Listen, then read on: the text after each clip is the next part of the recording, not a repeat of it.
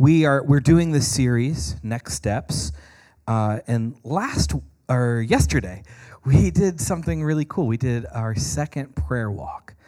Um, this is we're doing this the first Saturday of each month, and what we did is we just met here at the church and we kind of prayed together for a minute, and then we just walked around the neighborhood uh, surrounding the church and just you know prayed. Uh, and we had little ones and adults, and we had lots of different people coming. It's a smaller group, but we want to invite you to be a part of that where we just pray for our community. And one of the things that I, I've said both times before we went out is this idea of when we do this, we want to keep one eye and ear on the natural, like what's happening around us, but also keep one eye and ear on the supernatural like keeping an ear open to Lord, what might you be doing? What might you be doing in this community, in this neighborhood? Um, there's a there's a, a, a, verse in the Bible where uh, the Pharisees are trying to corner Jesus because he was he healed someone on the Sabbath, and they were trying to say, "Hey, you broke the rules of the Sabbath," and this happened over and over again in Jesus' life.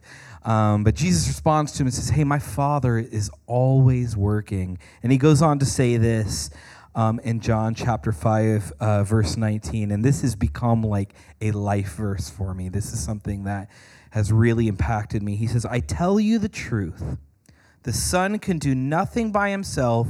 He can only do what he sees his Father doing, because whatever the Father does, the Son does also essentially what Jesus is saying is my my dad's always doing something. He's always at work and he's saying it's my job to tune into that and to be obedient. To keep an eye and ear on the natural and to keep an eye and ear on the supernatural because God is actively doing something in our community. He's actively doing something in your neighborhood, in your workplace, in your school.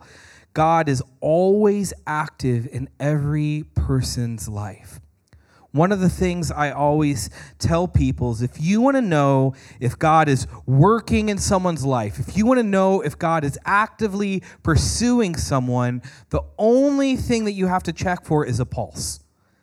If a human being has a pulse, God is working in their life. I remember I've shared this story a number of times, but this was like so key in the story of this church. This was so instrumental in the story of why we started this church. I was driving up to Cleveland um, to visit a friend's church. I was, he asked me to preach, and I was going to preach there. And I was driving up early in the morning, and I saw downtown. I was driving up 71. I looked at downtown Cleveland, and I was just filled with love and compassion and all this stuff for the city. Um, and I just was like, man, I love Cleveland. I love Cleveland. And, and Jesus spoke to me in that moment and said, I'm letting you feel my heart for the city. I'm letting you feel how I feel and I felt like the Lord said to me um, that He, like, he, he really loves Cleveland. I was like, yeah, I know. I know. You love everybody. And he's like, no, I love Cleveland. I really love Cleveland. And I am on a mission to restore Cleveland to restore what is broken, to restore people's relationships with one another, with, with, with me, to restore the, the wall or the to re- break down the walls and restore relationships between races and ethnic groups, to restore what is broken in the city of Cleveland. He said, Do you want to be a part of it? And at the time, I didn't know what that meant, but I said, Yes. I want to be a part of that. I want to partner with you in your mission of restoration. And this is the heart and vision of this church. Not, listen, I didn't feel like Jesus called me up here to start a weekend service. I felt like He called me to partner with Him in His mission of restoration. And last week, we talked about a next step for some of us, for our church, is to invest in this community, to say yes to the family of God. And this week, what I want to talk about is saying yes to his mission. When we say yes to Jesus, we're saying yes to like really three things. We're saying yes to his gift of salvation and relationship with him, we're saying yes to his family as crazy as the family can be. And we're saying yes to his cause, to his mission of restoration. And so, how can we partner with what Jesus is doing? We are actively being invited in God's mission of restoration. I love this quote by John Wimber. John Wimber says, The church is not the building, it's the people. That's what we talked about last week the, the people of God is the, we're the church. He said it's not the gathering, it's also the scattering. And I think we often forget about that last part. That the church isn't just the church when we come together, but it's the church too when we are sent out, when we scatter. We want to be more than just a church that gathers on Sunday morning or a church that even does the things we talked about last week, where we, you know, have you know, dinner together and coffee together and small group and all those things. We want to be more than a church that like is just a club for us. But we want to be a church that loves our community, that works in our community, that's invested in our community, a church that gathers but also scatters. So, with that being said, let's pray and we're going to talk about that a little bit. So, Lord, we thank you that you are on a mission of restoration. We thank you for what you're doing in our lives and the lives of every single person who is in this room. We thank you. We thank you for the work that you're doing in people's lives who are listening to this right now online. We thank you that you love Cleveland Heights and South Euclid and Shaker Heights, and you love the area that we are planted in, and you have invited us to be a part of it. And we say yes to you, Jesus. Amen. Okay, so I want to start with a foundation. Uh, Matthew 28, this is kind of the job description of the church. This is like kind of foundational reason that we exist as a church and as that we exist as a you know community of believers. It's our job description. Matthew 28 verse 18 says jesus came to them this, this, these were his followers these were his disciples. He said all authority in heaven and on earth has been given to me and therefore go and make disciples of all nations baptizing them in the name of the Father and of the Son and of the Holy Spirit, and teaching them to obey everything I've commanded you. And surely I am with you always to the very end of the age. There's a lot of stuff we could get into in this text. And we actually talked about this when we did baptisms, and we talked about this a number of times. But the thing that I want to dive into here is what is Jesus inviting us into? What is he saying for us to do? He's saying, he's saying to go. To go and do what? Make disciples. And so, the first thing I want to talk about this morning is the call that we have in this is not to go and make people have decisions, but he's saying to go and make disciples. And so, the call that we have, this first point, is disciples, not decisions. This is a shift in the mindset. Our Western way of thinking, the Western way of doing church is to go and get people to say a prayer. Go and get people to adopt your system of morality. Or go and get people to get in church. But Jesus is saying, go and make disciples. What does that mean? What does that mean? A disciple is someone who models their life after Jesus, someone who is following Jesus. And so when we talk about the church's posture towards people who maybe aren't in the church, or when we talk about the, the church's posture towards people who maybe aren't followers of Jesus, we often focus on them just making a decision, right? Getting saved, saying a prayer, having a conversion moment with all eyes closed. Say this prayer with me and raise your hand if you said the prayer. And listen, I don't think there's anything wrong with doing that. In fact, we did that a few weeks ago. I don't think there's anything wrong with getting people to say a prayer or getting people to make a decision. It can be really good. I've seen lives changed because of decisions that people have made.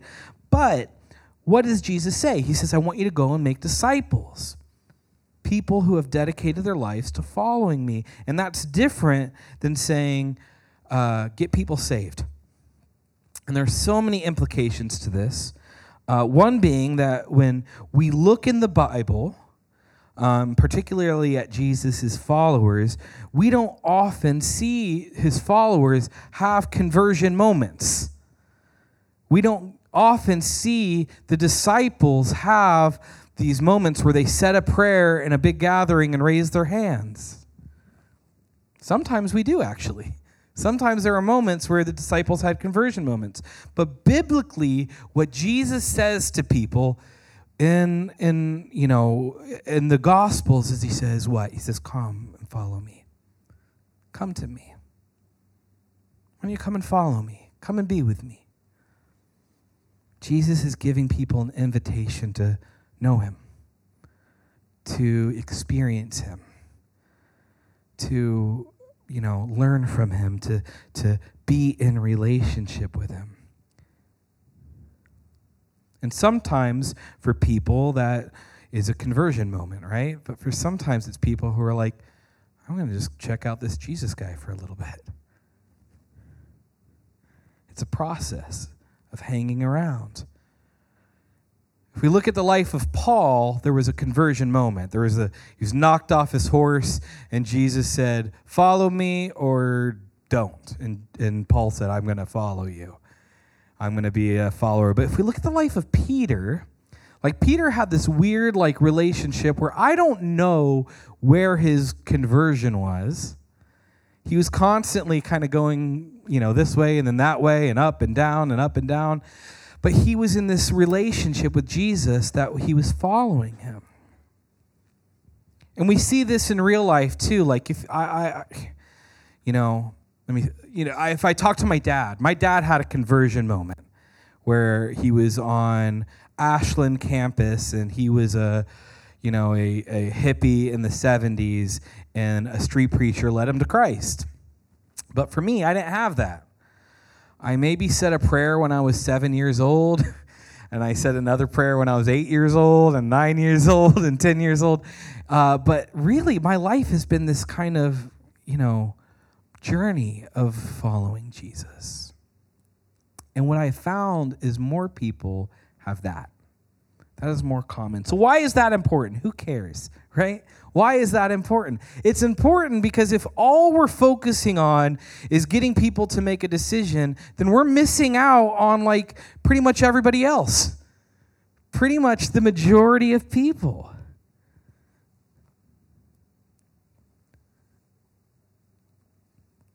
And the idea is this uh, I have come to the opinion that the 21st century Christian, uh, we have come to make salvation this formula.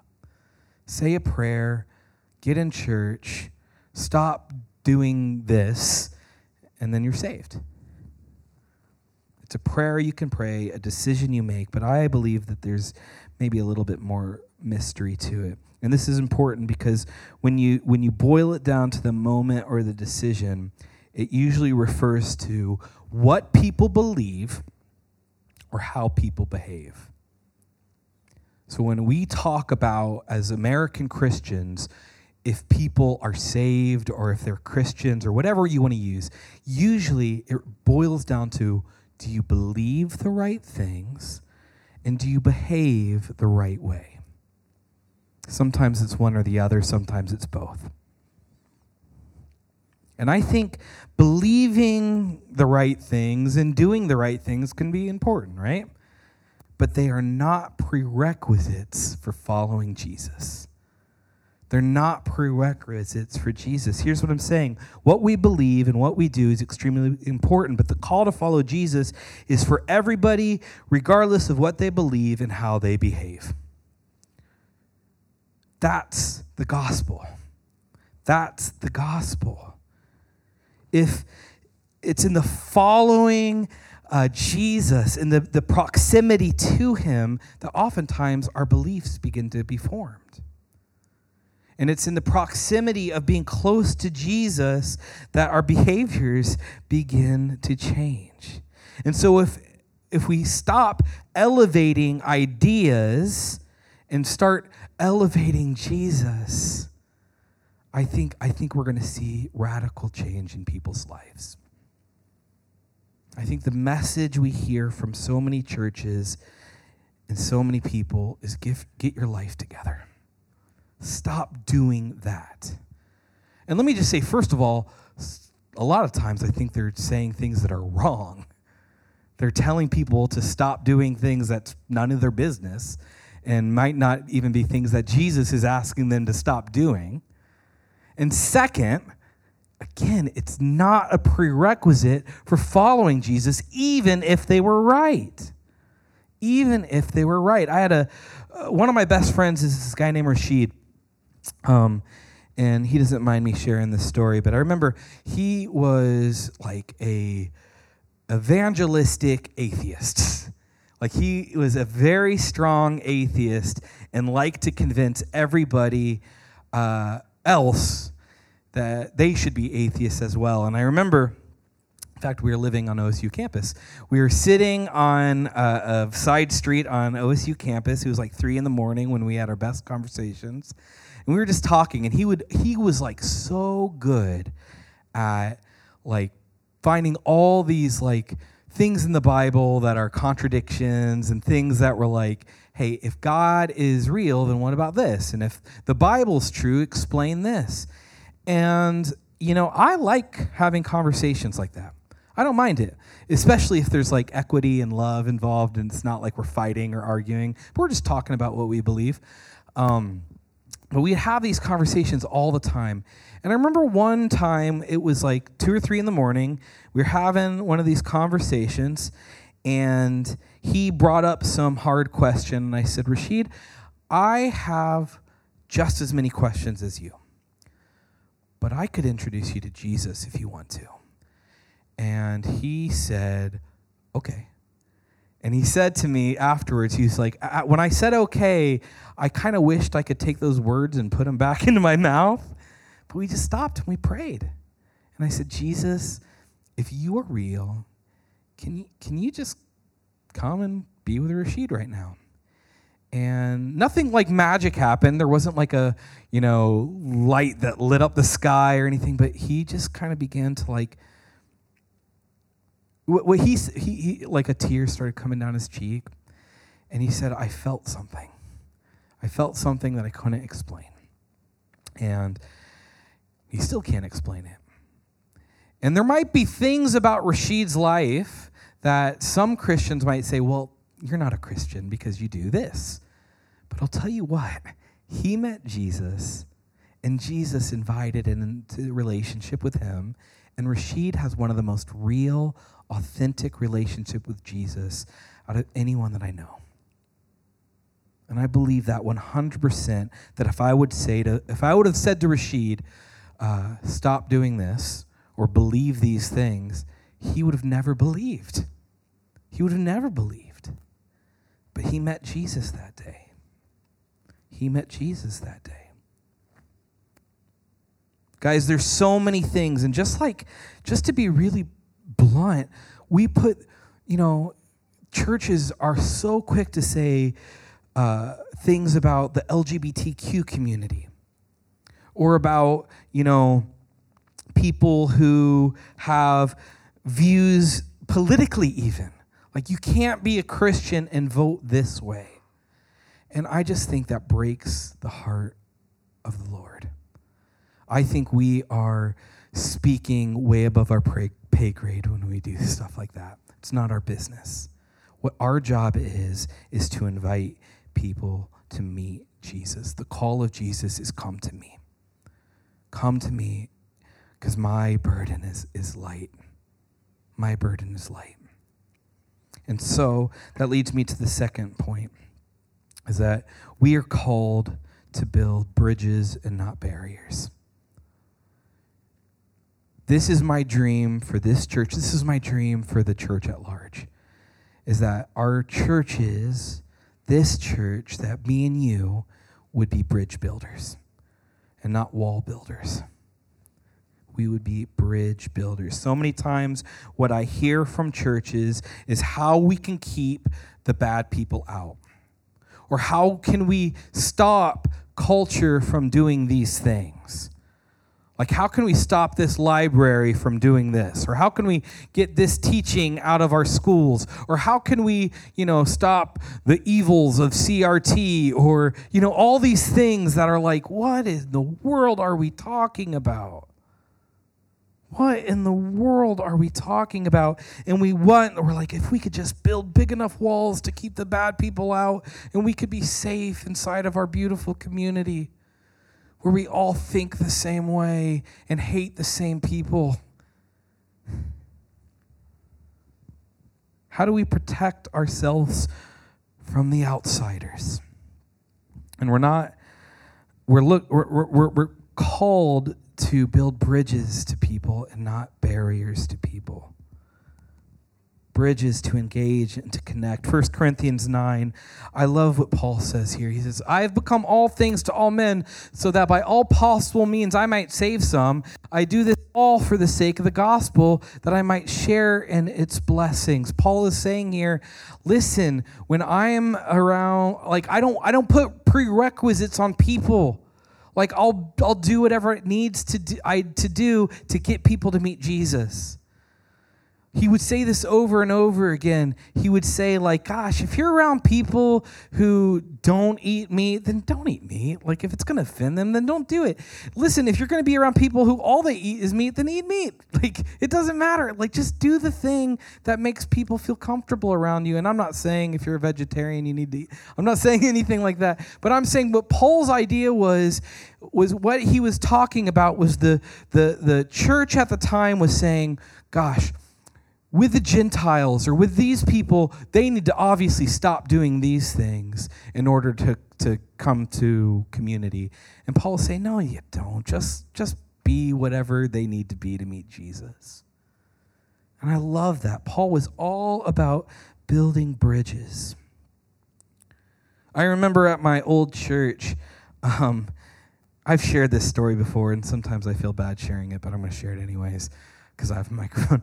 um, but there was there I was I was at my old church and this this person came in and had this booklet. It was like it was called I don't remember what it was called, but it was like the Christian White Pages, where it had uh, all of the Christian businesses in the city.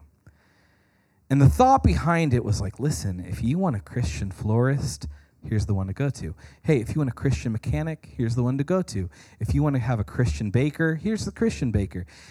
And really, the idea behind it was you never have to talk to someone who's not a Christian again. Like we can be in our sweet community of people who, again, believe the same things and hate the same people, and uh, and it just made me sick. Like they were, they left a stack of them at our church, and our sweet receptionist was like, "Hey, does anyone want these?" I was like, "Throw them in the trash!" Like I hate these. Um, and if you have that, I'm, I'm not judging you. Maybe a little bit. No, I'm not. I'm not judging you, I promise.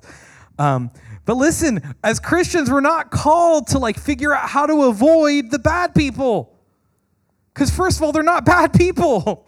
They're people that Jesus loves. They're people that Jesus is actively pursuing. They're people that like are image bearers of the king. They're people that God says, "This is my child. I love this child so much." And when we as Christians say, "How can we keep them out?" I think God's heart breaks.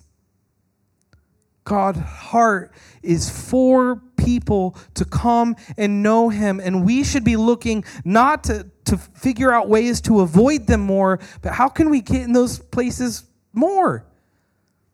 How can we be around people who need Jesus? Jesus says, I've come for the, the sick, the people who know they're sick, not the people who think they're healthy. That's who I've come for. we see Jesus offering this invitation. Jesus ate and embraced lepers. He ate with sinners and tax collectors and sex workers and Samaritans and Romans and political nut jobs. And Jesus just said, You, you need me. And I think that's our job is to introduce people to Jesus. He was about building bridges to people, and this is what we're called to do too. I'm so tired of communicating a message to the world of here are the things that we don't like, or here are the behaviors that we find detestable. This is, I, I hate this message that the church gives. It's not the message of Jesus, it's not the message of Restoration Heights Church. The re- message of Restoration Heights Church is come and meet Jesus. He loves you. Full stop. Come and meet Jesus. He loves you. Full stop. Jesus said so clear to me if you lift me up, I will take care of this church.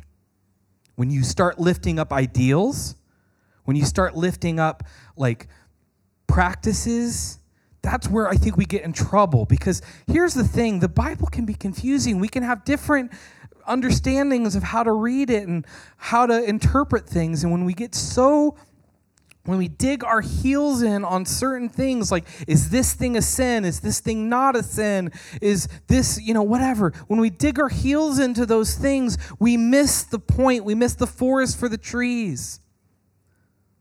But when we lift him up and say isn't he beautiful? Isn't he wonderful I think that's the key. When we go into our communities and we don't say, hey, uh, Jesus is calling you to stop doing this. But when we say, Jesus loves you and he wants to know you, full stop. I think we're going to see I think we're going to see restoration. But here's the thing, it's not just about what we say. It's got to be about what we do, too.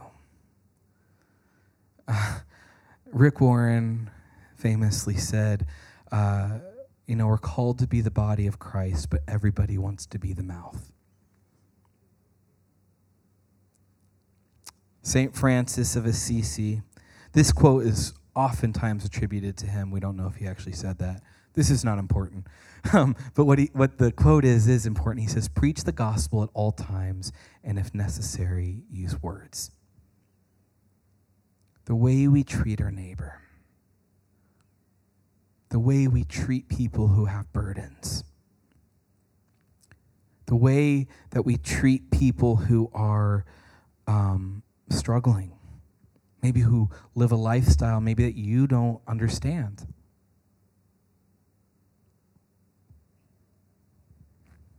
The way we help the poor, the way we help the sick, the way we, we um, engage in issues of suffering, the way we speak about people who vote differently than us. The way we talk about immigrants or refugees. The way we talk about people who are struggling. I remember this is a story that I am embarrassed to tell, but I'm going to tell it because I feel like the Lord has told me to. I remember um, a, lo- a number of years ago, I was sitting on my front porch um, in Columbus, and this lady was walking down the street. And in one hand, she had a baby, and the other hand, she had a cigarette. And I remember looking at her and I said, like, kind of under my breath, What a piece of trash. And I remember Jesus saying, She is not a piece of trash. This was like the most harsh that Jesus has ever been with me. He said, You do not talk about my daughter that way. And it was like kind of one of those things where I was like, oh, you love her. And he was like, you do not dehumanize people. You do not use words that takes away someone's humanity. She's not trash. She's beautiful. I love her. And she needs help.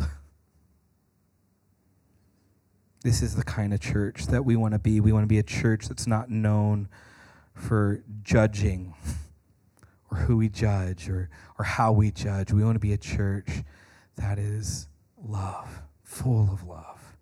This doesn't mean we don't, you know, talk about hard things. It doesn't mean we don't challenge each other at times. But but gosh, can that not be the first thing we talk about?